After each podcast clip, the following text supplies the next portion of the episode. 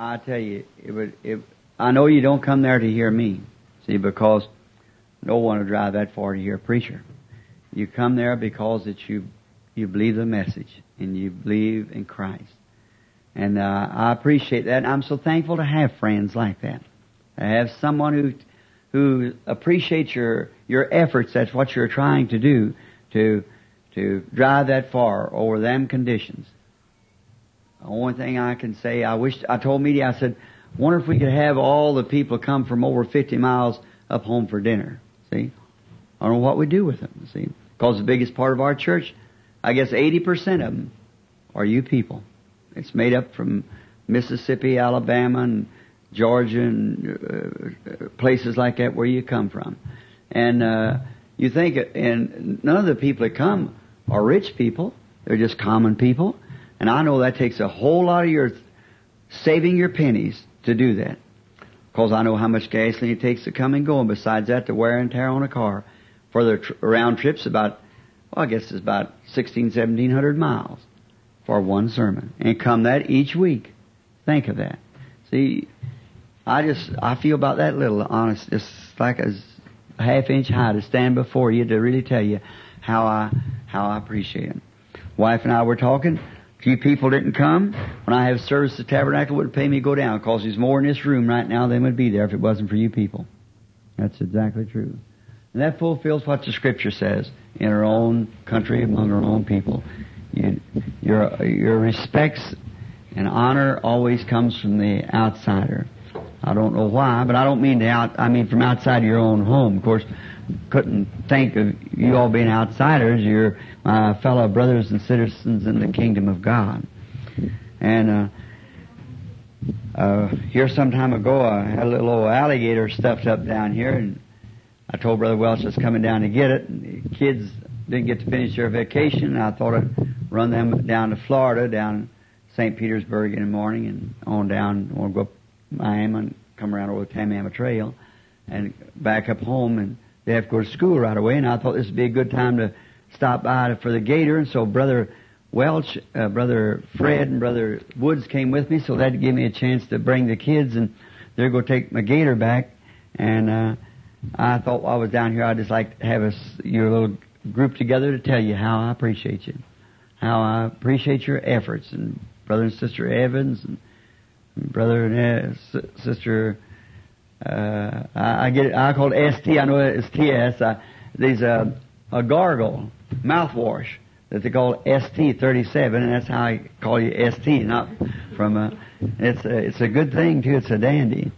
It's got all the rest of them beat, to my opinion. They use it in the army, and I, I use it for about anything to gargle with, and for a mouthwash, and take it on a hunting trip with me where if my horse gets hurt, pour a little that. You know, just, anything is it's good for all around. I guess you find him that way too, don't you, Sister? Um, all the way around. To wash the dishes sometime and so forth. And um, so uh, I thought maybe as tonight I said to Brother Welch, what would you what would we say when the folks come around? You think we thought maybe if you had a little question on your mind, just a little something that you could maybe something that I could answer, something that you wouldn't want to take maybe their time up at the tabernacle when you're there, some little question, and that's what I drop by for. So we know you go to work in the morning at 10 minutes after 9, so we'll get right into it. But before we do that, could we just bow our head for a word of prayer? Our Heavenly Father, we're so glad for Jesus Christ our Lord who who saved our souls from a life of sin and has made us the citizens of His kingdom. By His grace we are saved, and that not by ourselves or by our works, but by His mercy we are saved. So we're so glad of that. And we know that someday we'll see Him, for we'll have a body like His own glorious body, and we'll see Him as He is at this time, yet we do not know how that will take place, but it's not for us to know. We only look forward to it by faith, and the whole walk is faith. So we're thankful for these things. We pray that you'll bless these people, Lord. As I drove down here, you know what was in our hearts last night, wife and I, as we talked along the road. How that blissful we feel to be to have friends that would a sacrifice to come hear the glorious gospel of the Son of God would drive all those hundreds of miles through a day and night just to hear one message. God, I pray that you'll give them each one a glorious home in the kingdom. Bless them while they're here on earth. Prosper them in whatever they do. May it prosper. And these young children, Lord, just little fellows yet, and many of them here in teenage, and yet they sit with a reverence and respect as an adult. God, I think they're the best in the land. I pray that you'll bless them, Lord. May they never want for anything. And may in the great kingdom beyond, when the family is all gathered together, I'm sure they'll be there, Father. I, pray that you'll have each one of them there. May they never turn from that great narrow path that they've been taught to walk in. Granted, Lord. Now tonight, I thought, Father, we'd find out what's on the people's hearts. You know their hearts. And I pray thee, Father, that you'll help me to answer their questions, that it might be good for us, that it be good for us to be here, and we could go along saying, did not our hearts burn within us? Because of His presence. Come now, Lord. Walk around the chairs. Put your hand on every shoulder. Rub your nail scarred hand across each heart that we might know that it's our Lord that's near. For we ask it in Jesus' name. Amen. I think we have a, a Bible here. I'd just like to read a, a, scripture in here just for a minute to get a little start uh, before we get into the uh, lesson or the questions, rather. And this, I'd like to read this. Uh, a place I found this afternoon. I was riding up, riding with Brother Welch, and I up in the front seat of Brother Sothmann's truck there, and I read something. I thought I'd just like to speak of it just for a few minutes, if I can find it in his. Uh, uh, oh yes, here we are. In the 16th chapter of Acts, and begin about the 37th verse. But Paul said unto them, They have beaten us openly. I beg your pardon. That's not just where I wanted. Just where I wanted to start reading it. It's, I was reading a spot in here just.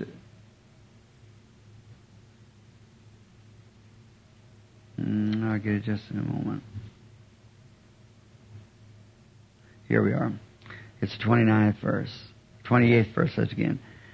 But Paul cried with a loud voice and said, Do thyself no harm, for we are all here. And they called for a light, sprang in, and came trembling, and fell down before Paul and Silas, and besought, and brought them out, and said, Sirs, what must I do to be saved? They said unto him, Believe on the Lord Jesus Christ, and thou shalt be saved, and thy house. It's just one of these little twisting questions that I thought that I would like to speak of just a minute um, about thy house. Being I see you each one so nicely have your house set in order, your your children saved, and and uh, uh, that's that's nice to have your family, all Christians, because I we we want our families. We each one think of our children, and I certainly can command you, uh, fine people down here, of your lovely uh, children, how you have them all in order and everything like that. Uh, how do you do, sister? And I believe this is, uh, wasn't that mother just come in back there? The Lord bless you. I'm glad to see you again tonight. And I believe this is Brother Willie's wife, isn't it right? And that's the boss of the family right there, as I understand. Or that's the way it goes at our house. and to have your house. Now, Paul said here to um, to this uh, Roman centurion, uh, when he was, we find out that Paul had been beaten the evening before, commanded by the magistrates, and had been beaten because it, uh, he had done nothing evil. He'd been up there preaching the gospel. And uh, the clergy there had it against Paul, of course, he preached the gospel, and they said he's turning the world upside down. And um, he went down the street, and there's a little fortune teller, a woman with a, a spirit of fortune telling. And uh, she was hard to tell these fortunes. And when they were going down the street, she cried after Paul and say, "They're a man of God who tell us the way of of life." And uh, Paul didn't need the devil to assist him in anything, so he just turned around and rebuked that spirit in the woman. And when it did, oh, that caused an uproar. And when they found out, the the spirit had left her, and she could not tell no more fortunes. So uh, the the one that had her heart out there and was probably taking care of her. Why, it caused a great uproar, and they were beaten and put into jail.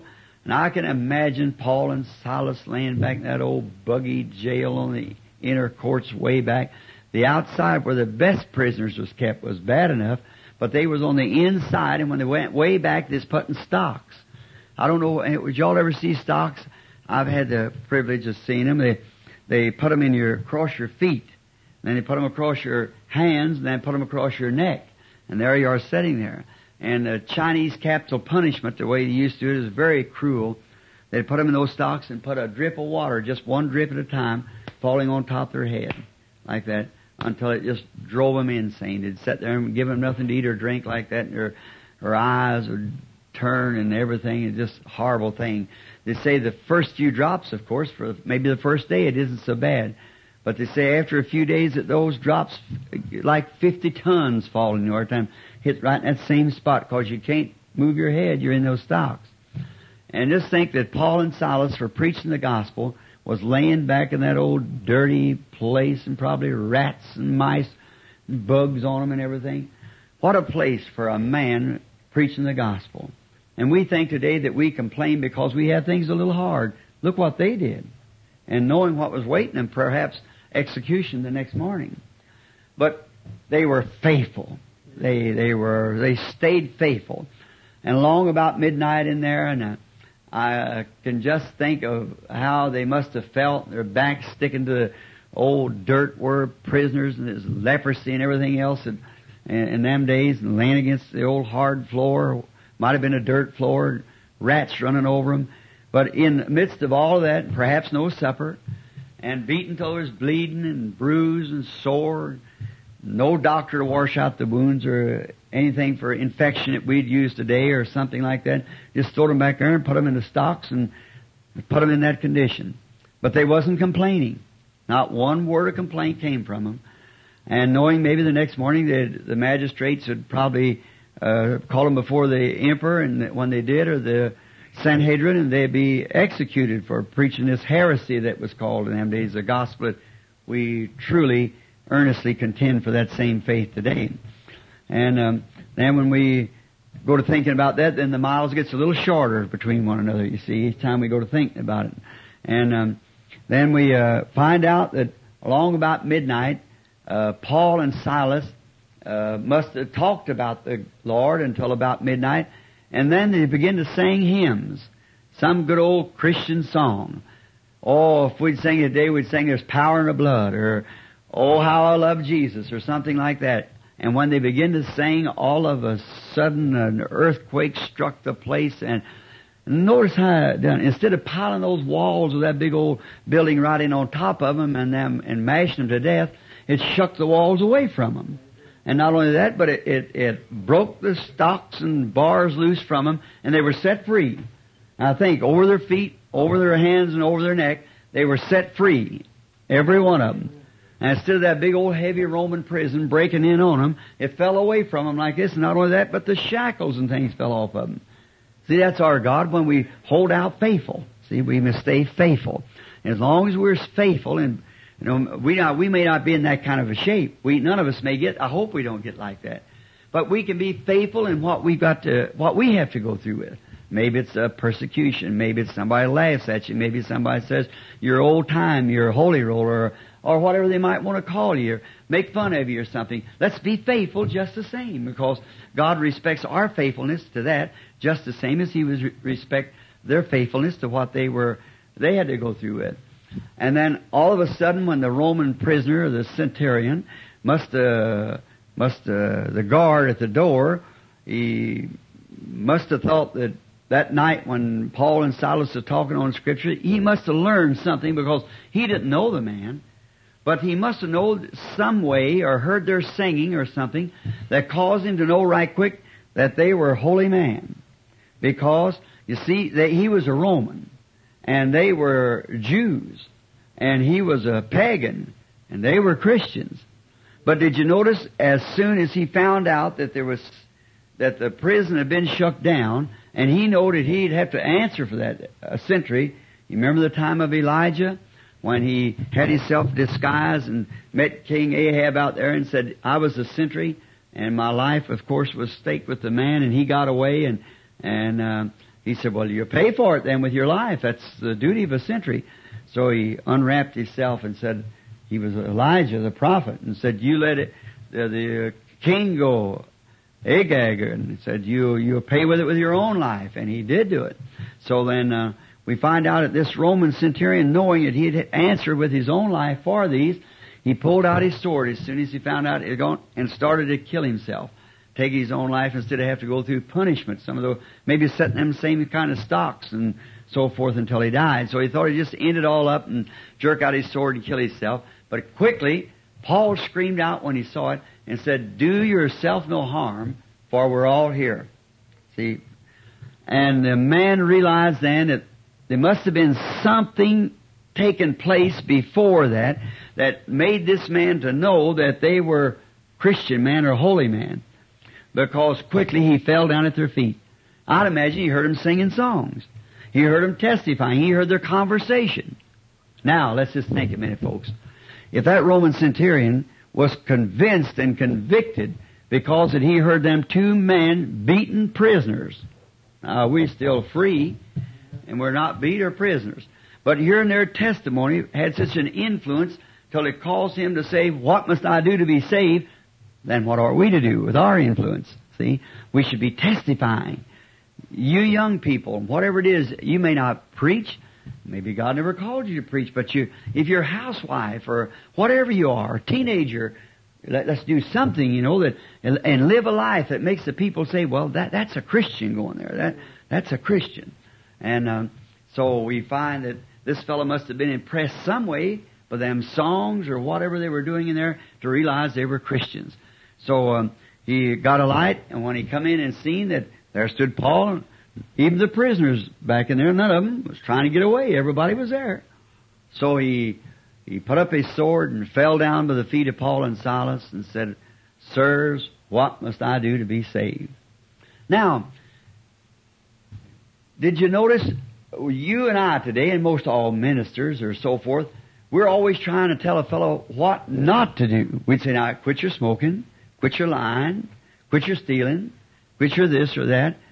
Now that, that wasn't what the man asked. He, he didn't say what I have to quit doing to be saved. He said, what must I do to be saved? See, we try to tell him what they must stop doing, see? And say, well, I must, uh, do this, that, the other. No. See?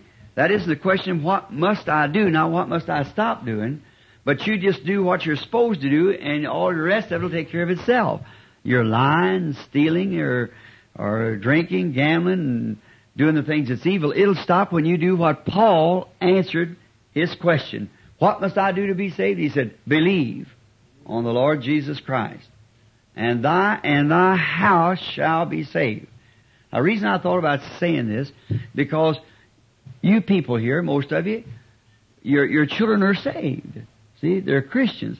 I've admired Brother Evans' family, these young men here. Usually, who would you get a teenager sit around and listen to someone, preacher talk? Well, they'd be out and gone somewhere. Little girls like that. I said to Brother Fred, his kids, why, uh, they, they can just hear me say one thing, it's wrong. They're, they're, they're ready to stop it right now, you see, and set with the highest respect instead of being out uh, hot rodding, rambling around. They'll, when they hear you speak about the gospel, they're ready to sit right there and listen. See? Now I know we all won't think our kids as renegades and things like that, but we, we must stop that. I, I believe that we must remember that these kids are the best kids in the world because they're our children and we claim them for God. Now, your salvation will not save that child. But now Paul said, said, believe on the Lord Jesus Christ and thy and thy house shall be saved. Now, he, now what did he mean by that? He didn't mean that because they were saved that their house would be saved with it. He meant this, that because they were, if he had enough faith to be saved himself, his same amount of faith that he had for himself would work for his children. See what I mean? Now, I've got my children. There's my little son, Joseph, Billy, Sarah, Rebecca. Well, now, I want to see each one of them a worker in the gospel doing something. I want to see them saved and filled with the Holy Ghost. Now, I've committed them to God and say I'm holding on to God for them. See? And I believe they're going to be saved, every one of them. See? I believe they're going to be saved, and I'll have them on the other side. And uh, I don't believe my salvation will save them. No. But my faith in God will do it. You see, my faith believing God will do it. And it'll cause them to come to Christ. And I believe that's for you people, praying for your children, and that's the reason your children has the, the manners and the, and the real lady and gentleman in this uh, wild age that we're living in, yet they have that that uh, part about them. It's the best I know of any kids. See, well, I think the reason of that is because it's your prayers for them, and you've committed them to God and holding on. See, now the Roman said, uh, "What must I do?" He just asked for himself. He said, "What must I do?" And he said, "Believe on the Lord Jesus Christ, and thou and thy house shall be saved."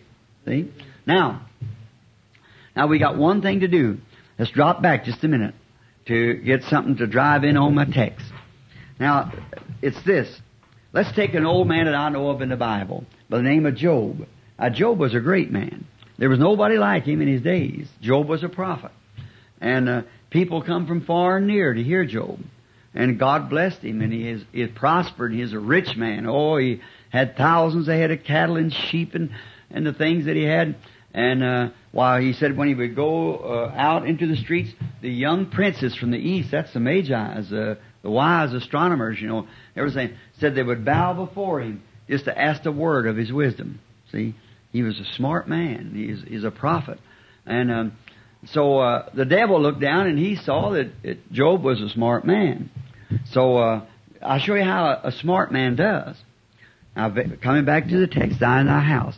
Job said when he seen everything was just in good order, like your homes are now, he said, uh, "You know, my children's married and gone off." But said, maybe one, of, provincial one of might have sinned. Now, there's one requirement God had. That was a burnt offering. He said, "Now I don't." He didn't believe his children sinned, but said, "Provincial they might sin." because they're visiting one another and going to the parties at one another's homes and so forth and mixing up, I guess, and so forth. He said, if one of them has sinned, so Lord, I bring a burnt offering and offer this burnt offering for my child. See?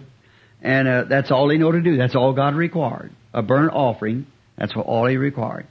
Well, then, when the great midnight hour come and struck, and poor old Job was in the condition he was, he, you know, he lost all his cattle, all his sheep, and the storms come and killed his children, fire burned up his servants, and and he broke his own health failed, and he sat in the backyard on an ash heap, and and his own bo- body broke out with boils, so he took a piece of crock and scraped his boils, and even his wife uh, got discouraged with him. He come and said, Job, now let, let's just kind of think the way she said. Now look, there sits Job. He sat out there all night. There sits uh, uh, his consolers with their back turned to him, and they've told him he's sinned. That's the church member. That's the the deacon board or whatever it is of the church come down to see him, and uh, they sat seven days there and still tell him, Job, you might as well make a confession because you have sinned. Because God wouldn't let a righteous man be tormented like that, but God does let a righteous man be tormented like that. See, God sometimes it, it, things happen to us because we sin, but sometimes it, it's testing a saint instead of chastising a sinner. So we find out that uh, Job was a righteous man, and when God was testing him, because Satan said, "Oh, sure." When he came up before God with the sons of God, he said, God said to him, "Where you been?" He said, "Oh, just walking to and fro and up and down on the earth." Said, "You consider my servant Job? He's a perfect man. There's nobody on the earth like him." God was pleased with that. Oh, he just loves to have a servant that he can trust in. He said, There's not another man on earth like him. See? He said he's a perfect man. And that was before the blood of Jesus Christ was shed. See? And he said, uh, He's a perfect man. He's just. He's upright. There's none like him. Satan said, Oh, sure. Look what you've done for him. You give him everything. He's got homes. He's got children. He's got cattle. He's got everything he wants. Sure, anybody could serve you like that. Said, let me have him one time. I'll make him curse you to your face. He said, Satan, he's in your hand, but don't you take his life. Now that was God's trust that his prophet would not fail him. See? And he's trusting you and I that we won't fail him. And then he, and he said, don't you take his life. And Satan done everything but take his life. His children got killed and his cattle killed and uh, everything is, all his riches is lost and he lost his health and everything but his life. Sat out there and scraped his boils. And his wife come to the door and, and, uh, Satan got in her and said, uh, thou, looked out there and said, why don't you curse God and die? Said, uh, uh, you look so miserable. He said, thou speakest like the foolish woman. See, now he's never said she is foolish, he said she talked like one. See? Said, you speak like a foolish woman. Said, the Lord gave and the Lord taken away. Blessed be the name of the Lord. See? In other words, naked came I in the world, he said, naked I'll return, but blessed be the name of the Lord anyhow. I never had nothing when I come here, and I'll go away with nothing, but still, blessed be the name of the Lord. Oh my. You know, God will just let Satan tempt us so long, and then he gets tired of it, you see. So he's seen he could, Satan had to leave him, man. But, uh, and all of them still stayed there and said, well, you're a sacred sinner. But Job stayed pat on this. I am not a sinner. See? Job, you, you're done, you don't want to confess it, see? Because you're a secret sinner. You're doing it secretly and God's punishing you for it, so that's the reason that uh, things are going for you the way they are. But he said, no sir, I'm not a sinner because he was standing pat upon that righteousness of God, that burnt sacrifice. He had offered it. That's all he had to offer. That's all God required. And did you notice? As the Spirit of God come on the prophet and everything got all right, you see, God restored back to Job what? He restored back to him his where he had 10,000 cattle, he gave him 20,000 cattle. Where he had uh, 40,000 sheep, he gave him 80,000 sheep, see? And he restored everything back to him that he ever had. And you notice, it said, and he restored his seven children. See? He gave Job his seven children. Not, didn't give him seven other children, but he gave Job his seven children. Now, what was it? His house thy and thy house, because he was righteous because he was standing on everything that God gave us to be righteous or gave him was to offer that burnt offering. And he that that was God's word and it could not fail. So did you ever think where them children was? There's in heaven waiting for him. See? He's with them today. And God saved Job's children. They were in heaven waiting for him. See? Now, if Job took an act upon the very thing that God told him to do, the only thing it was to be righteous, was to offer a burnt offering that was righteous, and he saved Job and his house, then what is righteous before God? Believe on the Lord Jesus Christ, and thy and thy house shall be saved. So if I'm believing for my house and you're believing for your house, by believing that, uh, we trust God, God imputes our own faith like He did Abraham or Job or any of them for righteousness, you see. So it's allotted to us for righteousness, and that's how that thou and thy household shall be saved. Oh, I think it's a wonderful thing. So then, not only that, but I'm holding for every brother, all my brothers, my sister.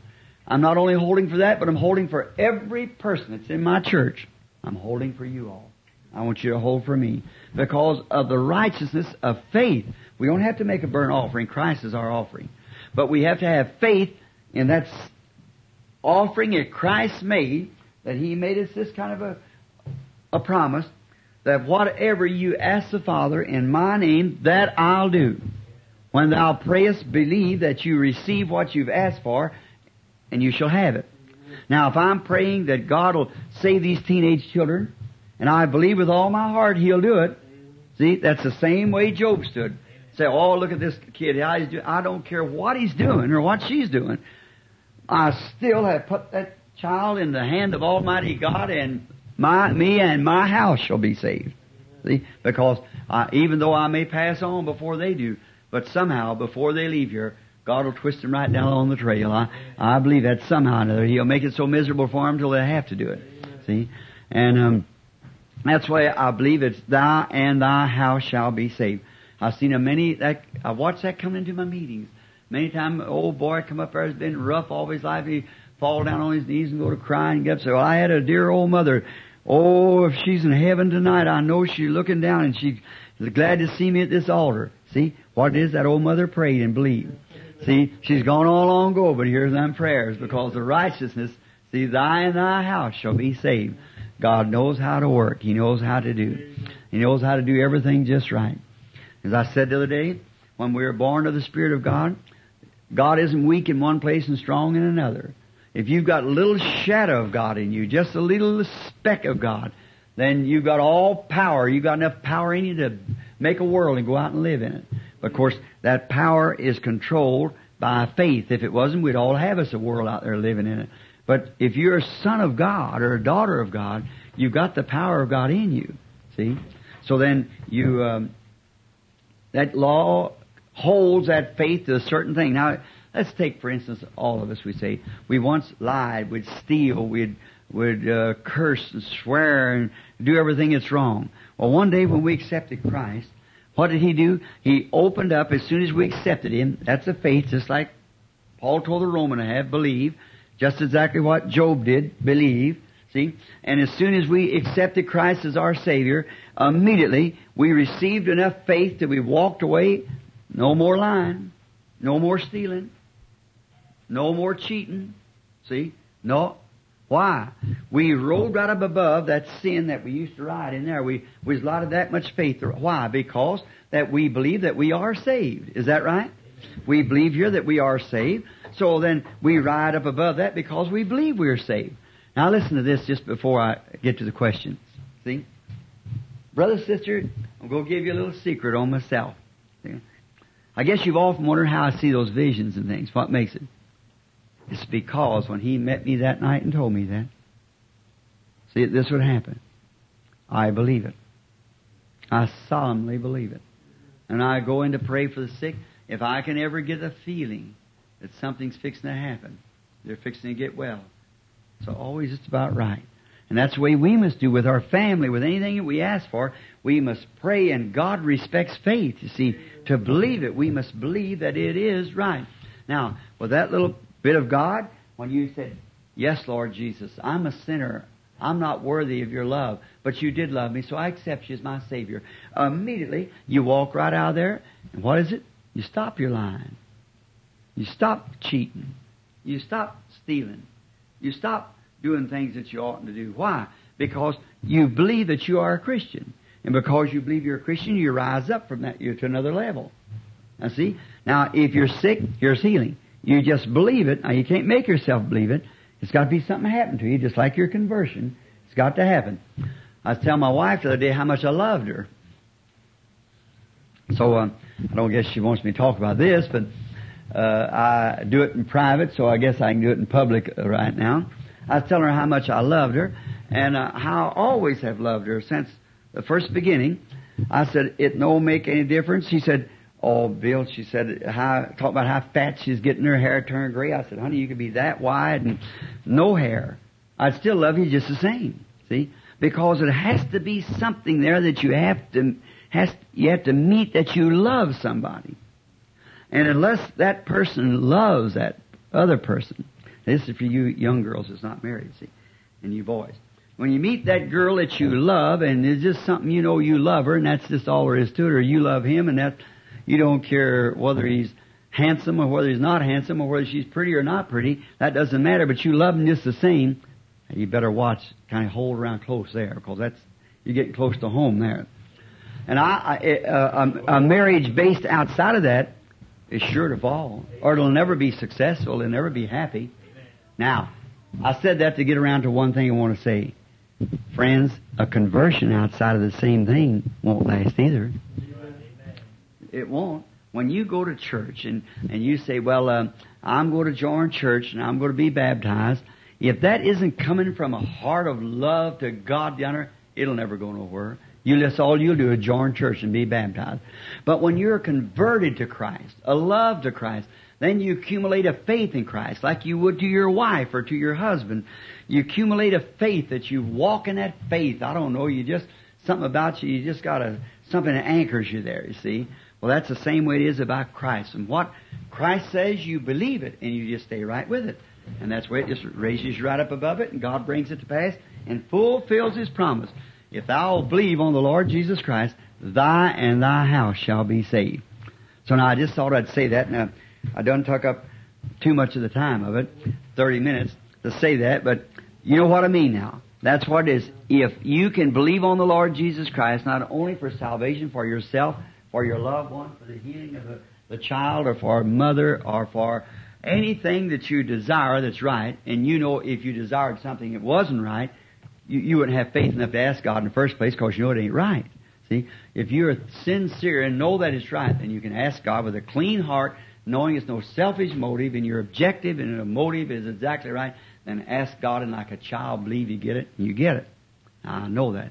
I've come to Christ when I was about the age of one of these boys here, I guess. I was about 20 years old. And I, uh, I served him all this time, and I'm 52. Be 53 my birthday. And I can sincerely say that I have never asked Christ sincerely for anything. That is, it's now that really sincerely asked Him anything was for right, but what He gave it to me or told me why He couldn't do it. And then later on, I found out it's a good thing I didn't get it. See, but just remember, when you believe on Him, have faith in Him, and trust Him, don't don't try to shove yourself to do it. Just stay with Him and reason it out. Like if you, if I was coming to Brother Welch here to borrow you a thousand dollars. I guess I couldn't get it because he may not have it, but if he had it, and I, I could get it. Now I'd come and try to lay the case down. I'd come and say, Welch, give me a thousand. That's no way to do it. That's the way to ask God. I'd come up, I'd take to Brother Welch. I'd say, could I speak to you a few minutes, Brother Welch? Sure, Brother Branham. Go over to one side, and sit down, and say, Brother Welch, the first thing I want to ask you, do you have a thousand dollars that you could get a hold of for me? Well, he, he, we, we're friends or he'd be asking me, or him, or one of you brethren, it'd be the same. We'd say, yes. Now here's why, what I want. I'd lay down and show him. I'd say, Brother Welch, I'm over here in a meeting. I'm absolutely up against it. I, I got to leave the town and I'm a thousand dollars in debt. I, I, just got to have the money from somewhere. Uh, the Lord put it upon my heart to come to you. And I'd explain to you now. Now from another meeting that I had at a certain place, I've got a thousand dollars coming in, which will be about three months from now. I can pay you. I'll pay you interest on it if you want it. Just lay it all down and explain it to him why. I don't want to leave that town like that. It's a bad thing on my name if I do that. And then they're going to say he's nothing but a cheat and a steal and um, and leaving the town owing money. See what I mean? I'd explain it to you. Sit down like a brother and talk it over with you. Well, I believe if I do that, and and you like me as you do, you, you do anything. You, you'd pawn an automobile or sell something out of the house to get the money. That's see, you'd do it. Any of you would, and I would for you. But it would be the, the right thing to do is come sit down and talk it over one another. Let, let you know, you see. Express our feelings to each other. You're my friend. That's the reason I come to you. Now that's the same way it is about Christ. Say, you're my Lord. Uh, I'm, I'm sick. I, uh, the doctor says he can't do anything for me. But, but I know you can because you're my Lord. And, um, uh, and just, speak it over with him until you feel then that it, it, you receive it, and that's your faith. Faith is the substance of things hoped for, the evidence of things not seen. And I, when I feel that way, it's as good as I got it. Sure, I'll go ahead because I got it. See, I didn't. Uh, he's done promised me that I got it, so that that settles it. Now I just keep on holding on, waiting. Finally, first thing you know, here it comes pouring down out of the cars of heaven, and you you got it.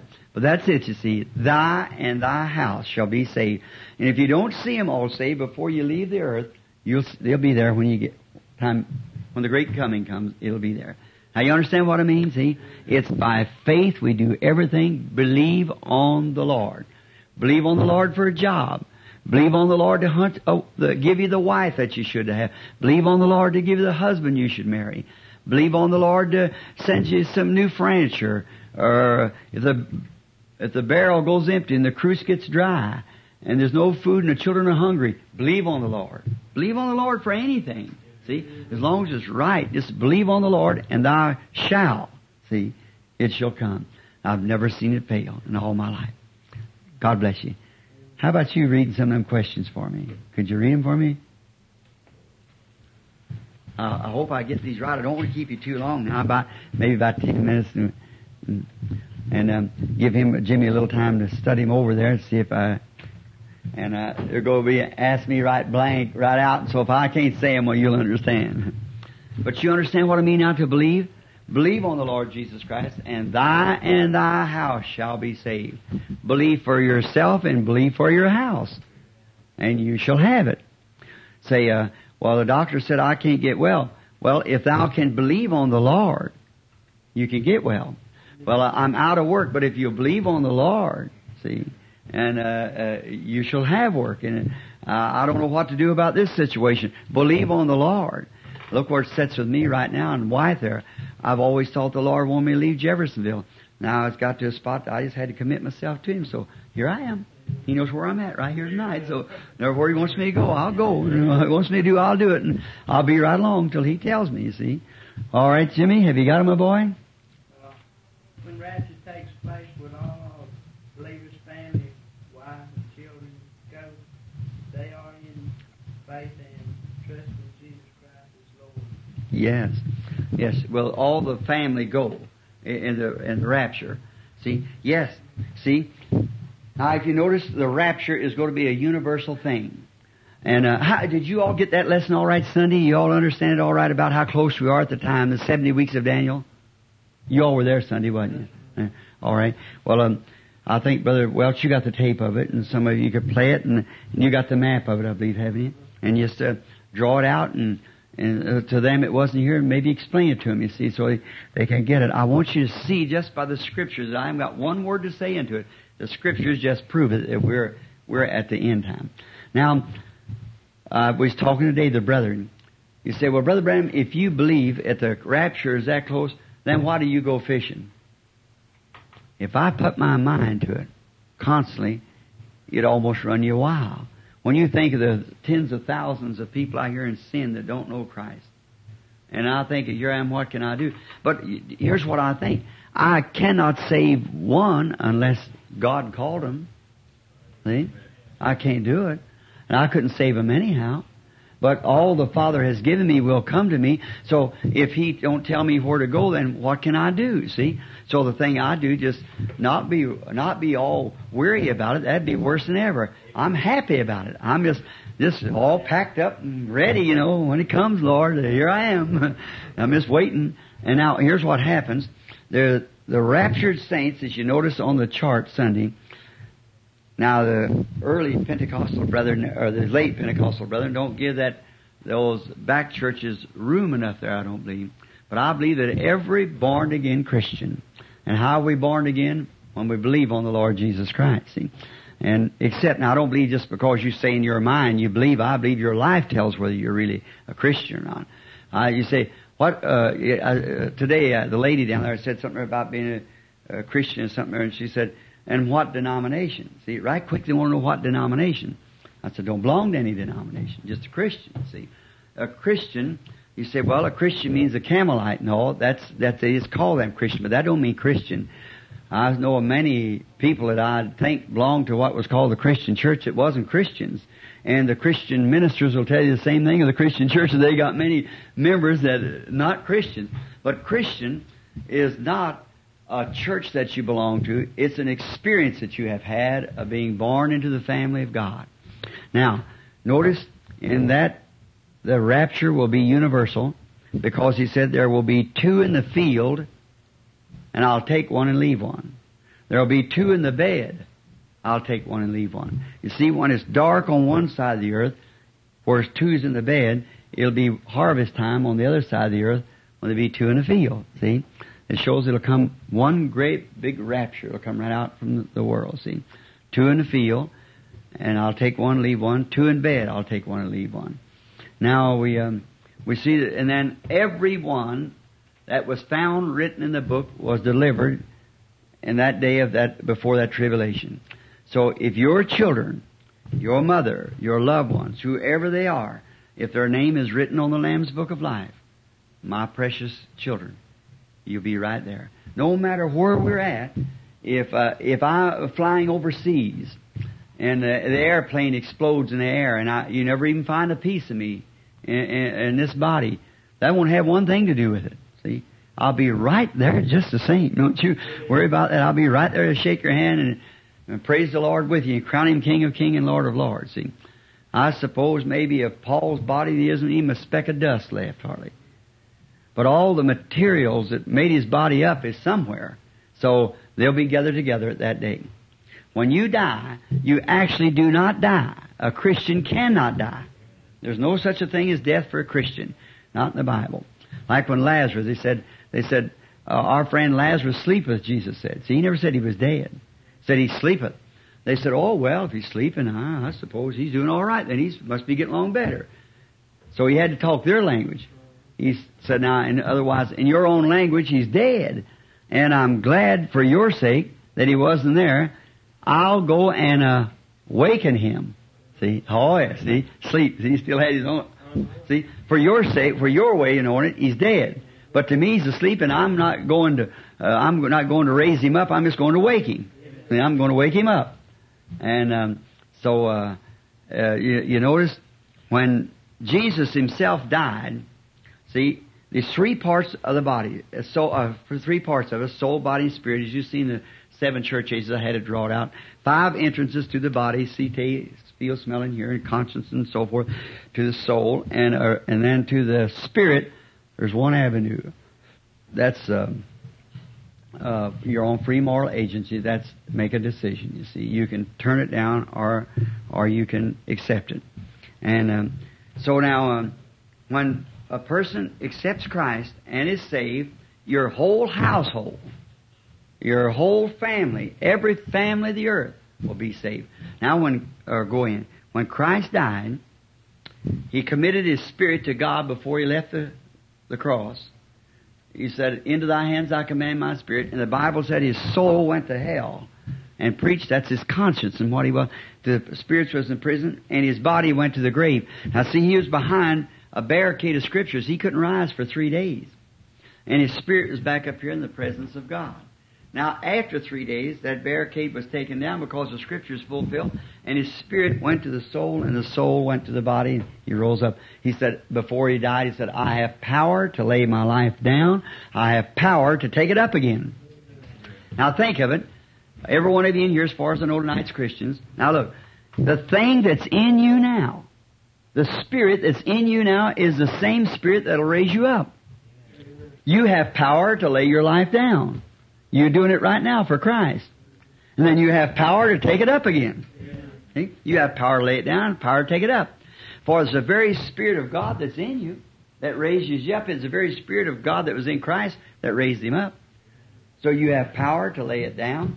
You have power to take it up. And when you die or and you, our loved ones or somebody goes on ahead of us, they're not dead. They're spirits with God. Their souls under the altar of God. Their bodies in the grave, and they know right where it's at. So what happens when the scripture's all fulfilled? Like in the Bible, it said these souls are on the altar crying, Lord, how long, how long? They want to come back to earth and be in bodies. He said, just a little longer to your fellow servants that suffered like you have for the testimony of Christ. Then you see when that scripture's fulfilled, then them spirits descend right straight under the altar there and take up that soul. That soul goes right down and picks up the body, and there you are, raised again. Think of it. The Holy Spirit that's right in this building tonight, the Holy Spirit that's right here in my heart, will raise me up at the last day. This Holy Spirit that's in me now will see to it that I have a young, immortal body and never go. This Holy Spirit that's in you will see that the gray hairs will fade away and whatever it is, and you and the old age, if you're so old and whiskers down and walking like that, don't make one bit of difference. That same Holy Spirit is smack it right back at that day, just a young man, and woman. That's the Bible. The Spirit that's in us right now. Right now. Not one that will come, the one that's in us now. It's God in you now. And He will raise, you can raise yourself up. And why can't you do it now? Because, see, the Scripture holding you, got to wait to the rapture. See, there, there, you got to stay right there. See, you're not allowed to get this high. If it would be, well, we, I said we'd build us a little private world. You'd be living over one world, me on another, and then there would be no coming of the Lord Jesus, and what would it be? See, but you have power to do it. Just at least a little shadow of God could do anything. Because see, he he's omnipotent.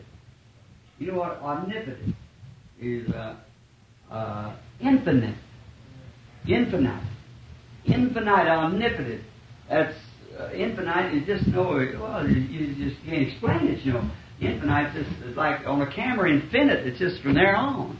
And then uh, uh, omnipotent is all powerful.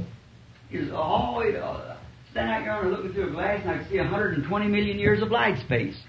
When that uh, when that uh, astronomer took me up to look, let me look through that big glass that night, could see 120 million years of light space. Well, you talk about Jupiter and Mars and these stars that you see now. Oh my! Think what 100 light travels about. What is it? 80. 186,000 uh, miles per second.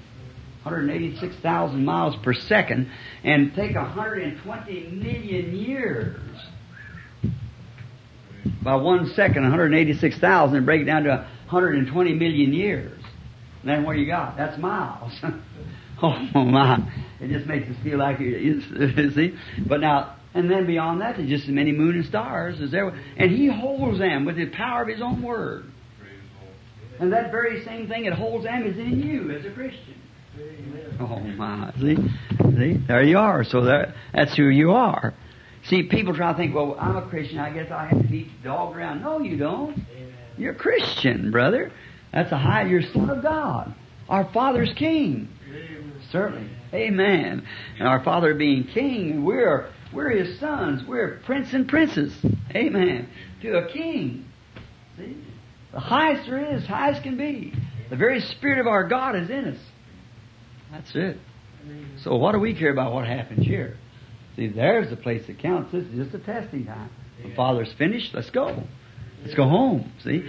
So what difference does it make? So then, in that, believe on the Lord Jesus Christ if your children isn't saved until they get saved. And Jesus said, now remember, St. John 5 24, He that heareth my words and believeth on him that sent me hath everlasting life and shall not come to the judgment. Then if you don't come to the judgment, where does he go? In the rapture. Amen. Because that's a judgment after the rapture, see. Shall not come into the judgment, but has passed from death unto life, because he's believed on the Lord Jesus Christ. Isn't that wonderful? So they, your children will be there with you, your loved ones will be there with you, I hope I'm there with you. Amen. All right, have you got another one there, Jimmy boy? We understand uh, the world was made by faith. Will you please explain a little about faith? a, world was fashioned. Now, over in Hebrews, we find out that we understand that the world was made by uh, by things which do not appear. Now, uh, I'll try to be quick because I didn't notice all them little uh, all them questions there. Now, let's just take go back on a little trip, and um, and uh, it's already ten. And I told Mommy I'd be ready to go for ten. Are you are you sleeping wait just for a minute or two, tired? Well, look, before there was anything, let's see, before there was a light, before there was a world, before there was a star, before there was an atom, before there was a molecule, there was God. Who is this person, God? Is he air? Is he light? Is he? He's God. That's just all you can say. See, just think a molecule is in one little atom. There's so many molecules. See, and then beyond a molecule, before there's even one of them, there was still God. He was all, filled everything. See. Now, in this God, and we're going to we're going to make it a little a little form so you see. Now, inside of this this person, God, inside of, of this person was a there was uh, attributes, and them attributes was to be Father, was to be a healer, was to be a Savior. That's what was in this great person. Now, that was before a molecule or anything, when there was no molecules, but there's still God. Now, in there was attributes to be Father, to be a Son, to be a Savior, to be a healer, to be uh, all those things. Now, this person that has this, now, if this person God, now what he did, the first thing, let's say he made, as far as we know, as small as we can break down, was a molecule. Now, if you made a molecule, he made a hundred billions of them in a second. Just, what did he do? He spoke it into existence. And now, you, here would be a good lesson right here if we just had time to go into it, see. Now, he spoke it, and when he said so, molecules went to turning. Then he said, let there be atoms, and there are atoms, laws, and they still stay in that law. They're trail, still traveling. Everything travels in God's laws. Like the man I was telling you about the old fellow, Brother Banks Woods, and I went out and you see him talking about the I asked him, he's an infidel, and I asked him, how does that sap leave the tree in August and go down in the roots? What makes it do it? Yeah, what makes the leaves turn brown? He said, because the sap leaves. What, why does the sap go down? He said, well, it's just, uh, it goes down. I said, what if it don't go down? He said, the tree would die. I said, well, what intelligence makes that sap go down in the roots? Put a bucket of water on the porch and see if it'll go down in August. see? I said, what intelligence makes that sap leave the tree and go down into the roots? Something tells it to get down there, or it, will it, freeze and die, the tree will die. Yeah. See, we ain't had no cold weather or nothing yet. But it, they say, well, it, it's just the nature. Well, well, what is nature? Tell me what nature is. See, nature is a law of God. Amen. See, it's a law of God. Now, faith is a law of God. See, the same thing. All this power of God that we're talking about is accessible to us by faith. All things are possible. Say this mountain be moved and don't doubt your heart. Believe what you said come to pass, you can have it. Accessible. If you've got the law, there it is. See? The law is faith that controls all things. Now, God by His law made molecules. That's the law of God. Then God made atoms. Then from that, God made a sun. From that, out of the sun made uh, stars. Out of the star, that's little pieces of sun flying off. What did He have way back there? Is His attributes displaying themselves. Then come a world, and after the world come a creation, and after creation come a law to creation. After there's a world, what makes this world? How can anybody explain it? Turn a ball any way you want to. Throw it in the air, it won't make two turns. And making a billion turns per second. It'll not make two turns in the same place. And yet we got record of 6,000 years. This world has never missed a time turning 24 hours, just exactly standing in nowhere. See? What is that? This great person before there was a world. Before there was a world, that's that great person in there. A law of God making a turn. The same law of God, He just spoke it into existence. He's a creator. Amen. He creates. See? And that's why that the world was made without by faith God made the world because his own faith, see, made the world. And that's how now he see he come down making man and all animals till he come down to sin, but he could not make sin. Because he cannot be righteous and the father of righteousness and make sin, so you know what he done? He made man in his own image, and knowing it, he would fall, but put him on a basis of free moral agency. He said, "Now don't touch this tree." Now he couldn't say. Now he knew he was going to touch it, but he couldn't tell him to touch it because he said, "Touch this tree and you live. Touch this tree and you die." See, and he knew man would fail, but yet he couldn't make him fail. He had to do it on himself. So that makes God righteous. To see, man fell himself. After he made him so close to himself, he's put him on a basis of free moral agency, and therefore that's where he fell. By his own free moral agent act, he fell. And today, each one of you children, and each of us adults, is placed for them same two trees. We can accept life or refuse it. See? So God just spoke it into existence, and the world was framed. This very floor is God's Word. This thing here is God's Word. Our bodies are God's Word, and everything there is is God's Word. See, because it all originated from God. All right, sir. Uh, now, if that isn't right, if that don't clear it up, why you you can write me a note, bring me to All right, uh, brother Jimmy. First Corinthians sixteen twenty two explains. See, First Corinthians sixteen twenty two. All right, sir. Just a minute. These um, these little uh, these little studies um, in the scriptures really could help us. It could it can strengthen you and make you make you strong, mighty man. Sixteen, you said, son. That can be. Um, oh my goodness, I don't know where I can pronounce that name. Out A N A T H E M A M A R A M A T H A. Somebody got another Bible. See what is broke down. That's and uh, what's say? Sounds like that would be. What is it, Fred? Get the get another. Somebody got another Bible? See if it's in there.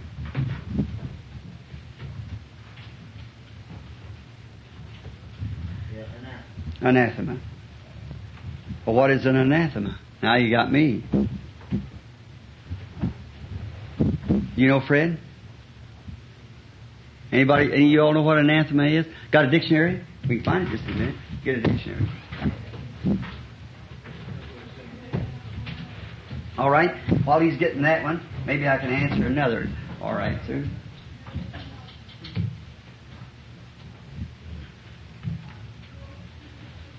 Explain.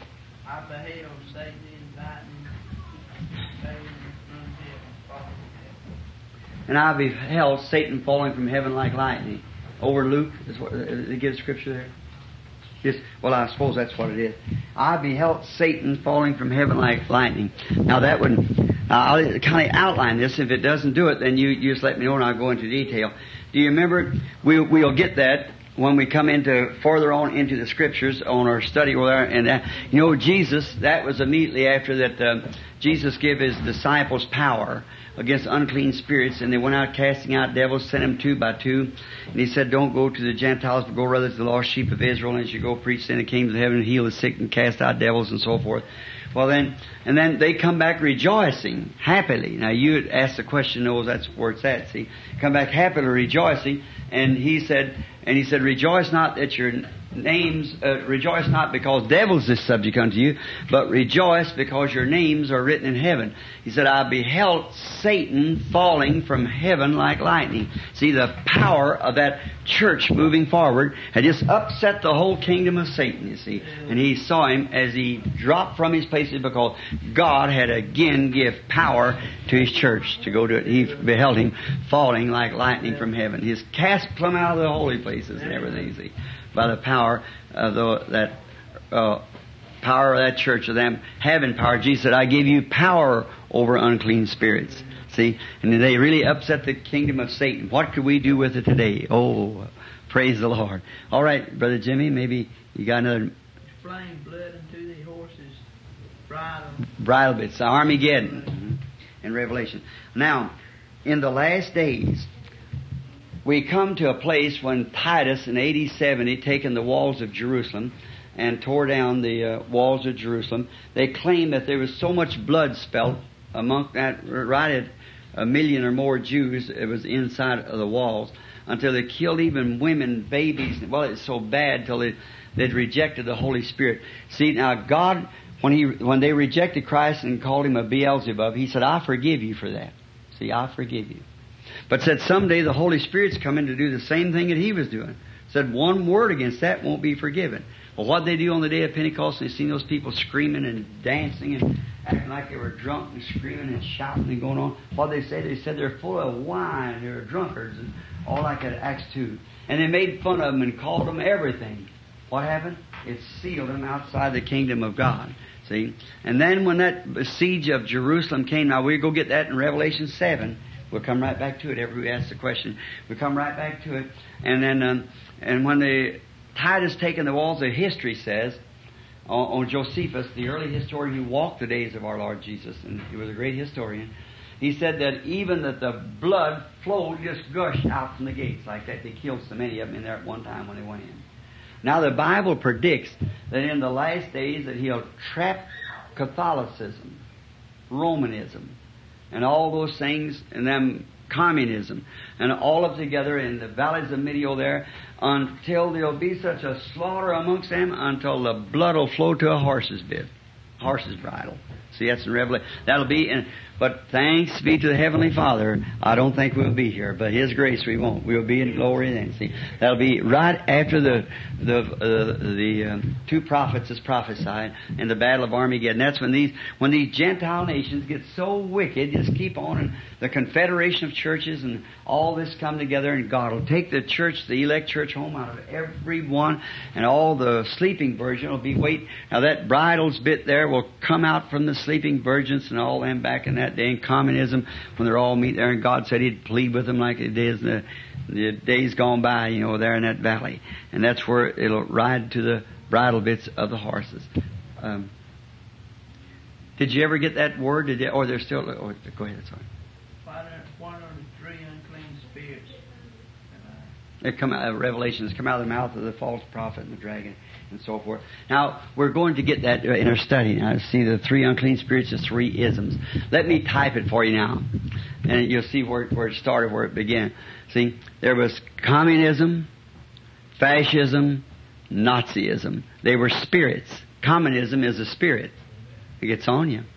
See, it's a spirit, and that, it'll be something like that. Only I.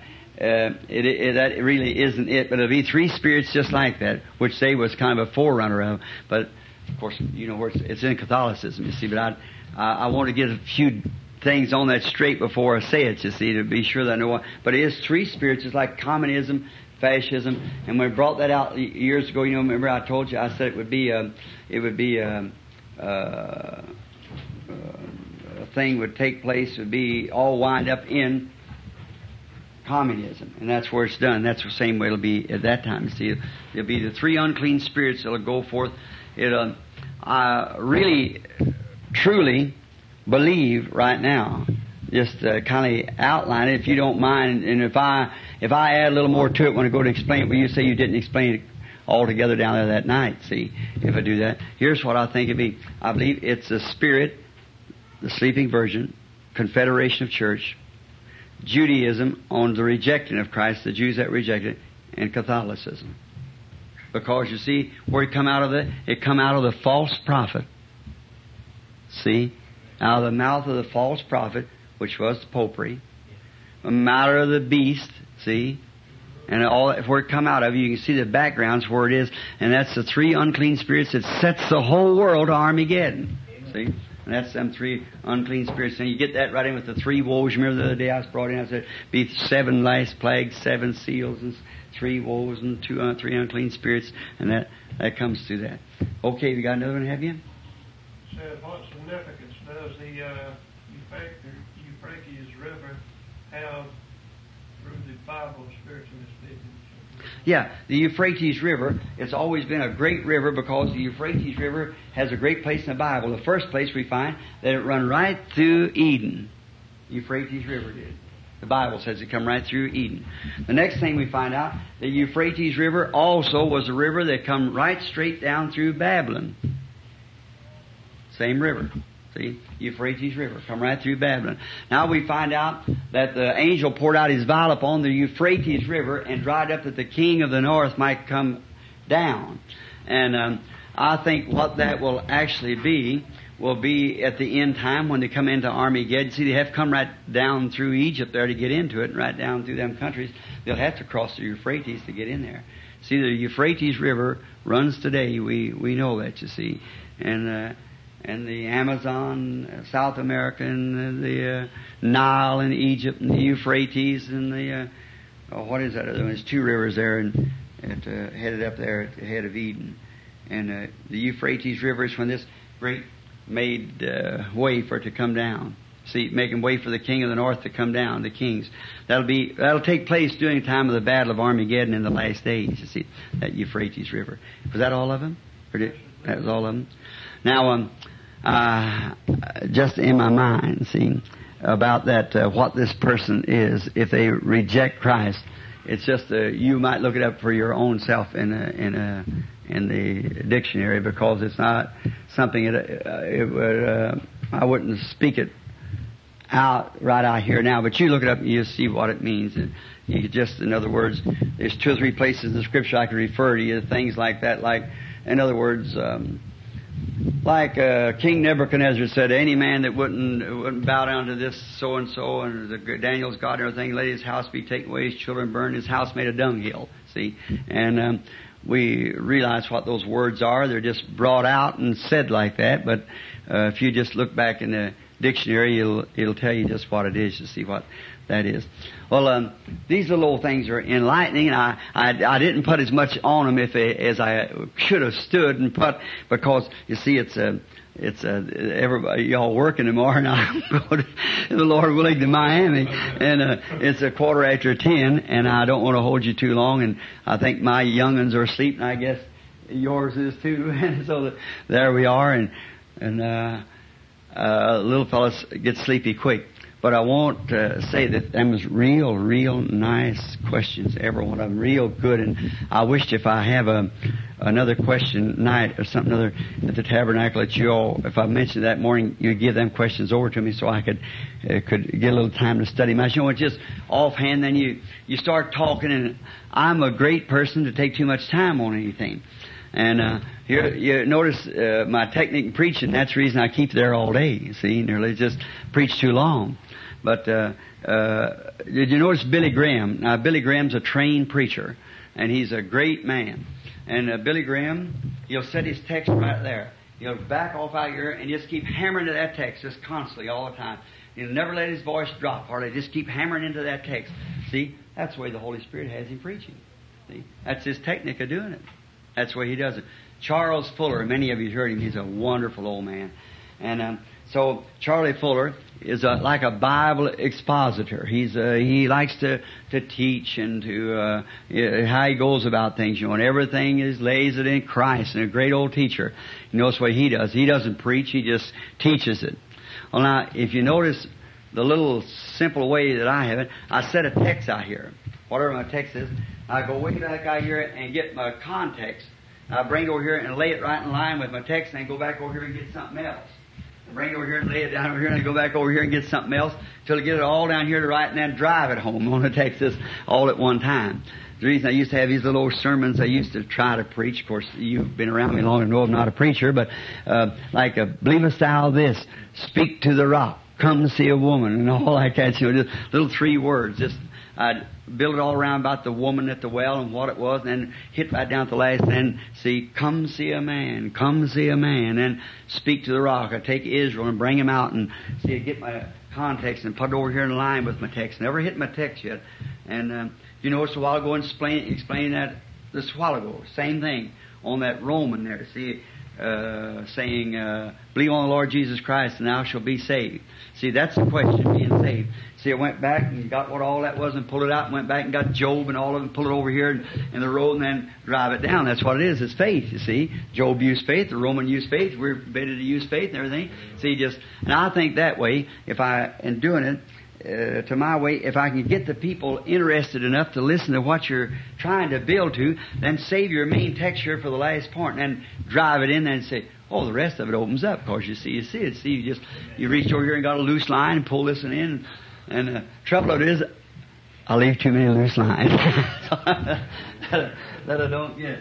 Well, it's really been nice if you all come down here and sit and talk with us and everything, and I appreciate it, and I want to say again with all my heart. I mean this with all in me. I never realized what a great thing you people are paying.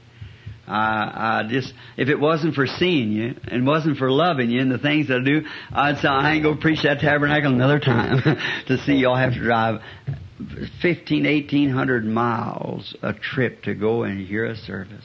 Now I appreciate that great loyalty, but yet I think of what you're doing. See? Mm. And I, I just trust to God that every one of you in the land beyond the river, you and your children, your little ones and all, uh, and I'll, I'll see you over there. I hope I'll be there. I'm trusting I'll be there.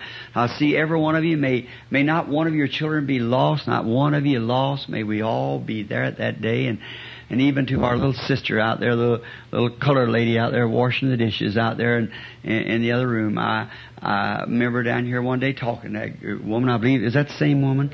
And her husband, I believe, I met, met him over there one time. Know it's a boy, it works for you. Seemed to be a fine little old guy. I, I just hope we'll all meet there where we, uh, there will be no disappointments, no more setting up late at night because there'll be no night. Oh, my brother, sister, if I could just, if I could just anyway explain what it was that morning when I was laying there beside my little wife there, and he lifted me up from that bed and took me up there and let me look past the curtain. If I could only just have the power now to explain to you what that looked like and what it was. I seen them all there, and they were all young, and I, I couldn't recognize them. See, they's all coming up to me and putting their arms around me and everything, and they were they were human beings. See, they wasn't some kind of a feathers like a they say an angel. I don't think an angel has feathers, although they just they just say that. You see, but an angel's a messenger. That the word means a messenger. So I don't think they have feathers and things like that. But it's just uh, they were all there, and they were all happy, and they were no could not be nothing else but happy. And if there was no more than that, I would it would pay us for all the running and things we do and and all like that. But I want you, I want to say this that I believe too that the Bible said in the last days there will come a famine in the land. And that famine won't be for bread and water, but for hearing the true Word of God. And people would run from east, from west, from north and south, seeking to hear the Word of God. And we're just about living in that day now, see. When, not disregarding anybody, see, not disregarding our churches, no sir. But if you know, I believe that in the pulpits of many of these churches, we have fine man, good man, real man of God. But they're afraid if they say anything that's contrary to what that organization says, then they'll be kicked out then they're left in the cold. And I believe what the man needs is some courage. And I believe it. Well, I believe God wants to take somebody and make an example to show that He'll take care of them regardless of their organization. So that's what I'm hope He'll do with me to help me to let me. And if I and listen, Christians, if ever one time I, I, I charge you before God and the and the elect angels that you, if any time that you see that I'm doing something wrong, won't you please come tell me? Because I, I, I love you too well to miss you over there, and I know you're going. So I, you come tell me. If you see me in the wrong anytime, something that I do that's not right, something to put a stumbling block in your way. Now, a lot of times I get around here and laugh and cut up and say things. What am I trying to do? I'm trying to let off some of that wound up feeling in me, you see. Just, it isn't that I want to do that, see. It isn't I want to even laugh or, and come down here and get with Brother Welch so I can hear him tell a little something about, uh, all the, a little boy, a colored boy out there, and he caught a fish, and the warden caught him and said he's catching turtle bait, and and like, uh, something you know on that order. And the little when that little preacher told me, I was telling them the little girls today about the little poodle dog being Fifi and Fi you see, and and uh, like what am I doing that for? To to laugh, make myself laugh, to to bring myself down. When you step above this mortal realm up into them realms there, it, it's it keeps you in a twist, you know what I mean? And then you think, here it is, this thing, with this ministry, you remember what I'm going to have to answer for? Not just for Tifton, Georgia. Not for Indiana. Not for the United States. I got to answer before the world. For a worldwide ministry. See? I got to answer to the heathens. I got to answer to God for the heathens, rather. See? And when I get set at home, think, well, I believe, I believe, I believe, uh, like the other day up there, and I get so wound up, and I said, I, I'm going on to have another meeting, and I go on to have another meeting, and the first thing you know, I'm so wound up. Uh, I, I got to go hunting. I got to go fishing. I got to get out with somebody. I, I got to do something because I'm just a man, just a human being. You see, and that that's what you understand that. But if you ever think I get anywhere out of the way with it, you come tell me. I'll stop it, boy, like a clam uh, no matter what happens. Because I, I want you to understand, I have no secrets. Everything that I know, you know too. See? All that the Lord has shown me that He will permit me to tell, I've told it. And I hold nothing back. And, and my life is open. You, you know what I am and what I'm made out of. And I'm just try to live every day the same as far as I can. Of course, a lot of times you see me when I'm moody and I feel bad and tired and weary or something like that. Of course, I that goes along with the ministry. You know, you realize that if you look back through the pages of time, you'll see that man that way did that way. We all get those. But the thing of it is, we want to understand one another. I realize that you have your ups and downs too. I'm not the only one who has them. You have them. And when you're having yours, I'll try to understand. When I'm having mine, you try to understand. And um, when I'm overseas somewhere, way out in a meeting somewhere, and uh, devils are everywhere piling up and challenging me and everything else. Why, you all remember, just pray for me. Will you do that? Can we have a little word to Him now? Heavenly Father, it's been glorious to stand here and talk to this uh, bunch of blood washed children. I realize tonight I'm standing just like St. Paul stood many years ago. Little house meetings where they come and Paul come over to Aquila and Priscilla's and and how they must have had gathered the people in. And he went to Rome and had a house rented, and he received those that come in. And here tonight, the people from it comes to the tabernacle, and and uh, the people that drives all these miles that I've just been trying to uh, tell them how much I appreciate it. Lord, I don't have words even that I can tell them with how much I appreciate them. But Father, I pray that you'll let them know in their hearts what I mean. Dear God, if please, I pray that you'll answer my prayer for them. Save them, every one, Lord. May there not be one of them lost or any of their families lost. May they every one be there. I pray for their little ones. I think this little boy laying here in his daddy's lap, his mommy sitting watching, and think of the days that is to come. If there is a tomorrow, how do I know that same little boy won't pack the gospel? God, I pray that you bless the little lad, all the others, the little girls and boys, and be with them all. Be with Brother and Sister Evans that's opened up their house, house of prayer. Be with us now and forgive us of our sins. And to God, if they ever get sick and they have to call, God, let me live such a life that they'll believe that you'll hear me. And then hear me when I pray for them, Lord. Grant it. And hear when they're praying for me, because I need their prayers, Father. And every time they're praying for me, won't you hear, Lord? When I'm praying for them, hear, Lord. And together we'll serve you all of our lives. And in that great day, we hope to come up to your house someday. And when we knock at the door, won't you let us in, Father? Until that time, watch over us and bless us and keep us ever true. We ask in Jesus' name. Amen. Thank you very much, folks. And I'm sorry to keep you here till, till al- almost 10.30. This little lad laying here speaking like a little trooper. How is it? Are you just telling where shook your hand when you come in now? Well, I see again, you, Brother Willie. Brother, guess you'll be leaving out in the morning. Going back to the house. You'll take my, my alligator back. See you Brother Woods. Lord bless you. You, Brother Scott. Nice seeing you again, Brother. I believe I've seen you before somewhere, haven't I? I thought I had your face familiar. Brother Wayne, Lord bless you. And I still think I ought to fill up your tank with gasoline. We're oh, coming down 80 miles to bring us minutes to food. Bless you, son. Bless you, sister. And all my teasing, I'm just teasing. You know that, don't you? God bless you, Sister Evans. That's really nice breakfast and supper and fine hospitality. Remember, Jesus said this, in so much as you have done unto the least. Now, here said, in so much as you've done unto the greatest. See? So that might that be somebody else. But in so much as you've done unto the least, see, that'd be me. So you've done it to me. Nice seeing you again, Jesus. God ever be I, oh my, how could you say it wasn't your mother? You look so much alike.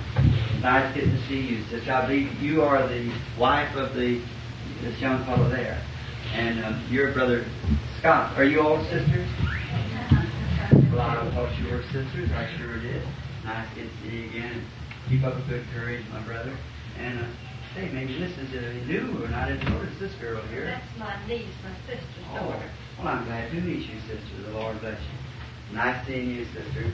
And uh, you'll be good for something. God bless you, brother. Brother Evans, God be with you, boys. Now, honey, if you get hard young, you better get going. God bless you, my brother. And um, I tell you, before we go, let's just stand up to our feet and sing a little song. Will you sing a little verse with me like that? Is it all right? Sure, that's, uh,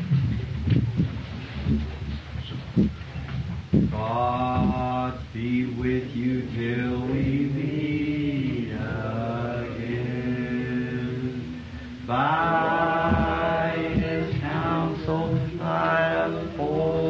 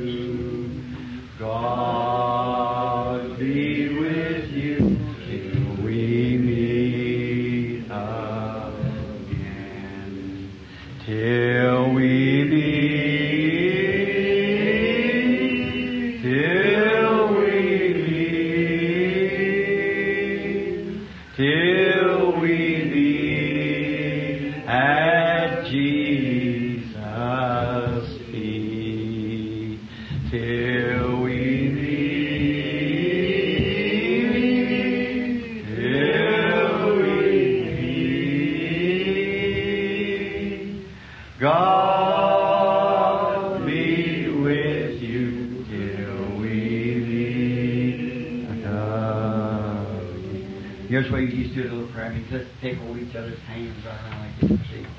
We sing this little hymn, make a little circle. You together. That's the way. You see? We just got to contact with each other that way now. Let's sing this little song? Blessed be the tie that binds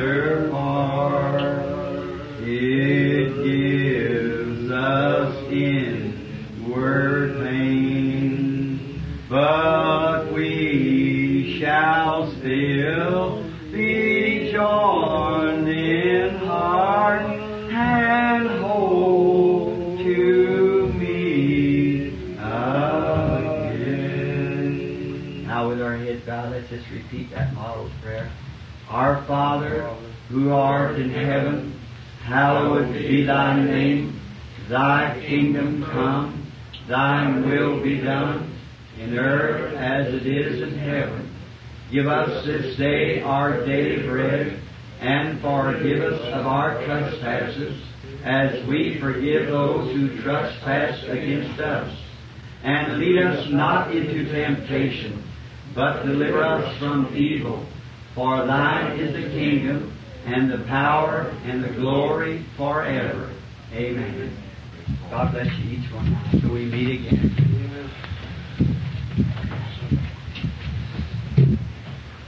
Brother Welch, you mean you got all that on tape down there? Yes, sir. Mhm.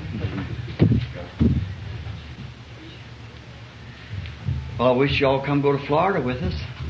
Lord willing, I, I tell you what I'm doing. I'm trying to take the kiddies out. You see, there, they didn't get to finish their vacation. Their grandmother had a heart attack and we had to come back.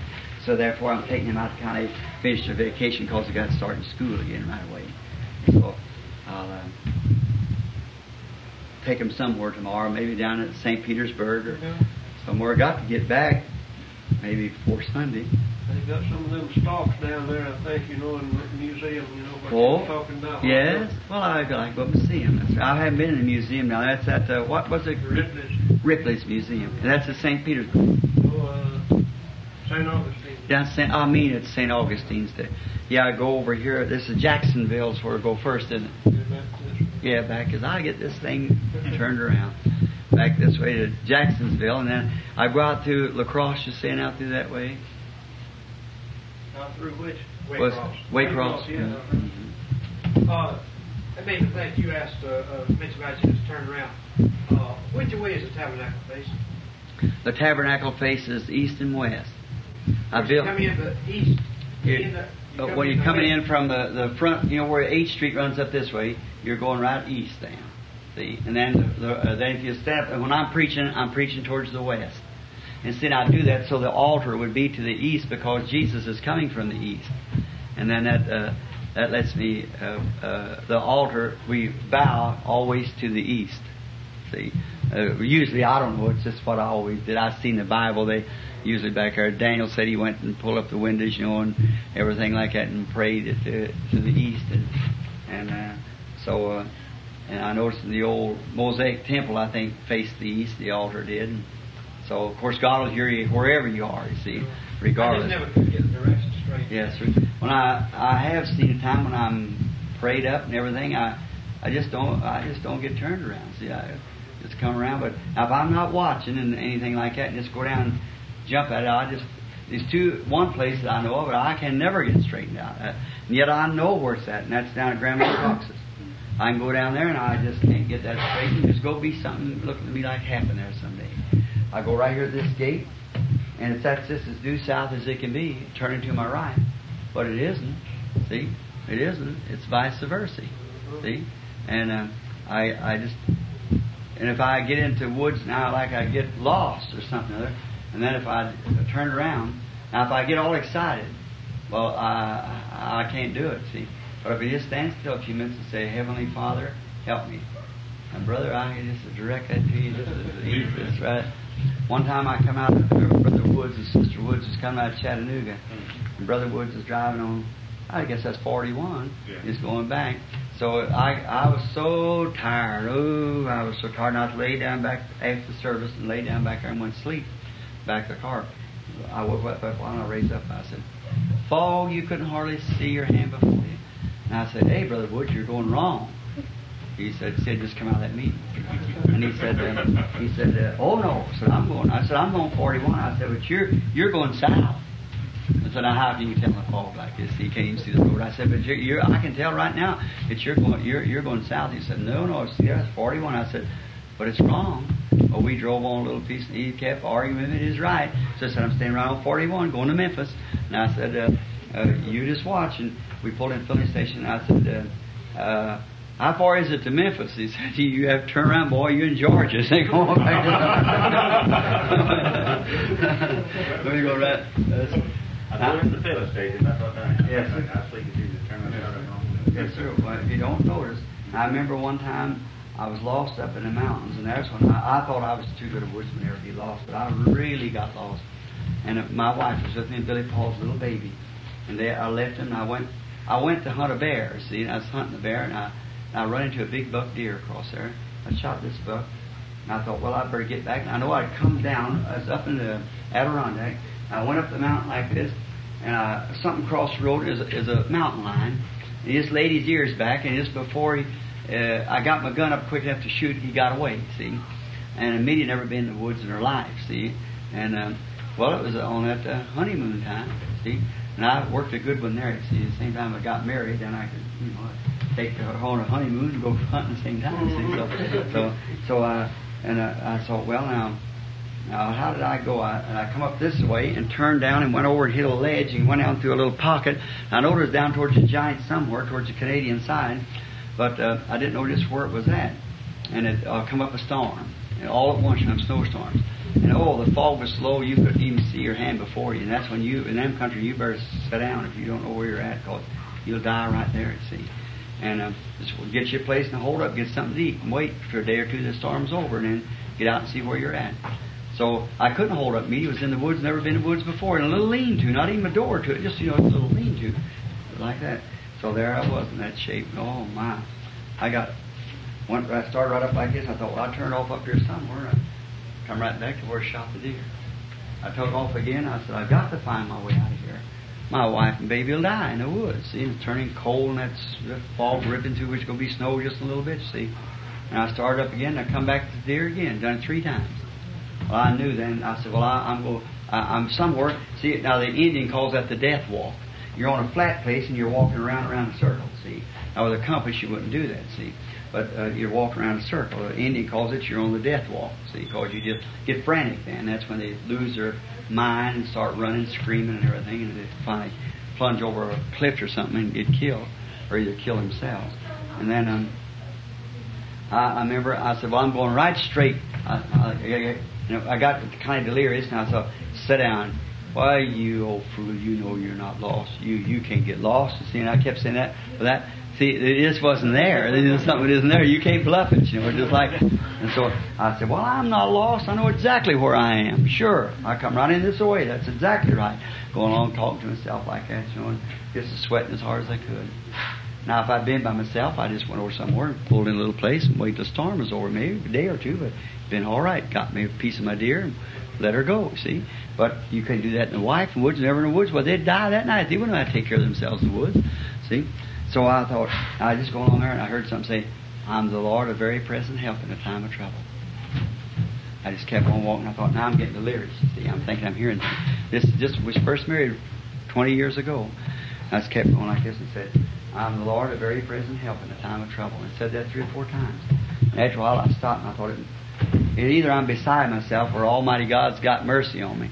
I just knelt down and set my gun down and I said, God, I confess I'm lost. You see, I said I'm, lost, and I'll never, I can never get out of here. But I thought I was too good a woodsman to ever be lost. But I said I'm completely turned around. There's no way. I got excited, you see. So there's no way at all for me to ever find my way out. And I, I don't deserve to live, sir, but my wife and baby does. See, so help me to get to them, so if they won't die in the woods. I said I don't deserve to live, but they do. And uh, and uh, I said if you just help me, I'll be very thankful to you. I got up. I said, now I'm going to set my face right this way, and I know I'm going straight towards to where I left Meetingham, but I wasn't going right into Canada. See, on a death walk. See, going right into Canada. And I started like this, and all at once I felt something go. My hand. I thought, who's that? And I looked up, and just in time to look back, and just enough fog cleared away till I seen the top of Hurricane Mountain. and they was camped just below here, Cane Mountain. Well, then I just stood there and wept like a baby, praising God, you know, for helping me. Then I had to take out that way, and it got dark on me, and deers and things jump up from me. But I had, and after it got dark, I know the ranger now from this ranger's cabin is right there, but that lean-to is locked up. And then that's that's 25 miles from the closest house from there on down, see. And then up here on the mountain here where the ranger's cabin, then on up to the tower up on the big peak up there. Well, I know I was on the peak somewhere. Well, them mountains are many, many, many miles around, you know, 30, 40 miles, 50 around the mountain there. And so I thought, now, if I can only hit that wire that comes down across there, he and I put up for a call, you know, tack it on the trees, it goes down to his station, and they relay it from the, sta- from the, from the tower, you know, down to the station, and he's coming up in a few days to bear hunt with me. And it got night, and I couldn't see, you know, when it dark, and it got dark in about 30, 40 minutes. It was only about two or three o'clock in the afternoon. But I'd hold my hand up like this, and I'd walk, and I'd just get hold my gun and, and walk. You know, I know that wire is just about this high before we tacked on trees all the way along. And I thought if I could just hit that wire, I'd hit a limb when I'd catch him. I thought, uh, no, that's a limb, see. And I'd try again. Then when I change, my arm would get to ache and hold up so long. I'd change and put my gun here and step back a couple steps, you know, be sure that it didn't overstep it, see, be close. And like that. And brother, long had done pitch black dark, you know, and I've been walking about an hour in that darkness, and my hand hit that wire. I felt it. My head and started crying, you know, and I thought, Lord, right at the end of this line waits my wife and everything, see. I thought, that's right. And I stood there and held my head down, thanked Him for it. I thought, yes, Lord, I got my hand in yours. It's a current, a line. And right at the end of this line that I'm holding now in my heart holds everything that's dear to me. See, all my loved ones, my Lord, my Savior, all that's dear to me lays at the end of this line. So I wouldn't let my hand get off that line. I followed that line right down the mountain. Always a little, little bro- half broken trail there where we come up, you know. But I wouldn't trust that. I just held the line. When I hit a tree, I keep right around the tree, and catch it again, go on to the next tree, and catch it on down. About three miles down the mountain. I got down there and Meda was almost in hysterics, you know, just uh, such a fix. But that's it. See, there's nothing, no feeling like being lost. What about lost? Being lost in the woods. But what about being lost from God? Well, Meda, come on, honey. Brother Welch has to go to work, and Banks now will probably want an early start, and all these other brothers want to go to work. Don't be in no Our hurry, don't sisters have to uh, get the kids all You're washed. enjoying it too good. Thank you. Thank you. If you enjoyed it half as much as I did talking with you, it was wonderful. Enjoying it. Sure did.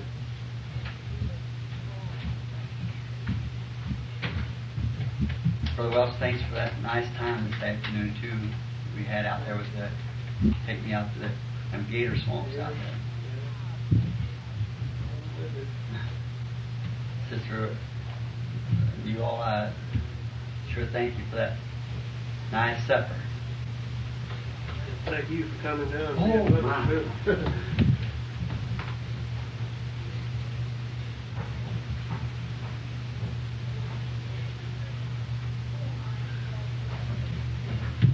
You got a little girl in there too.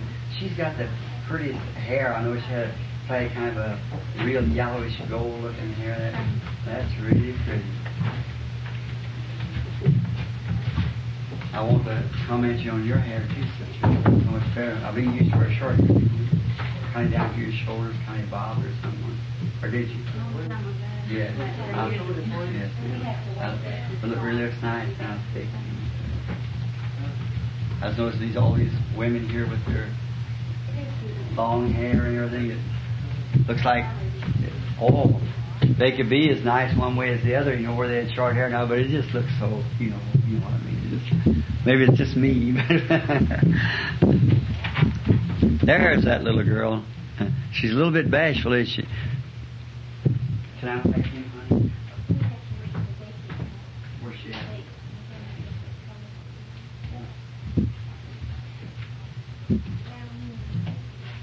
No. Here, tell me. Did you get that? She said we had to wait for Becky to come, so that don't mean you have to go out and start preaching again. Has that little girl got pretty hair too, honey? She's a cookie with her little ponytail hanging down there too, little strawberry blonde and.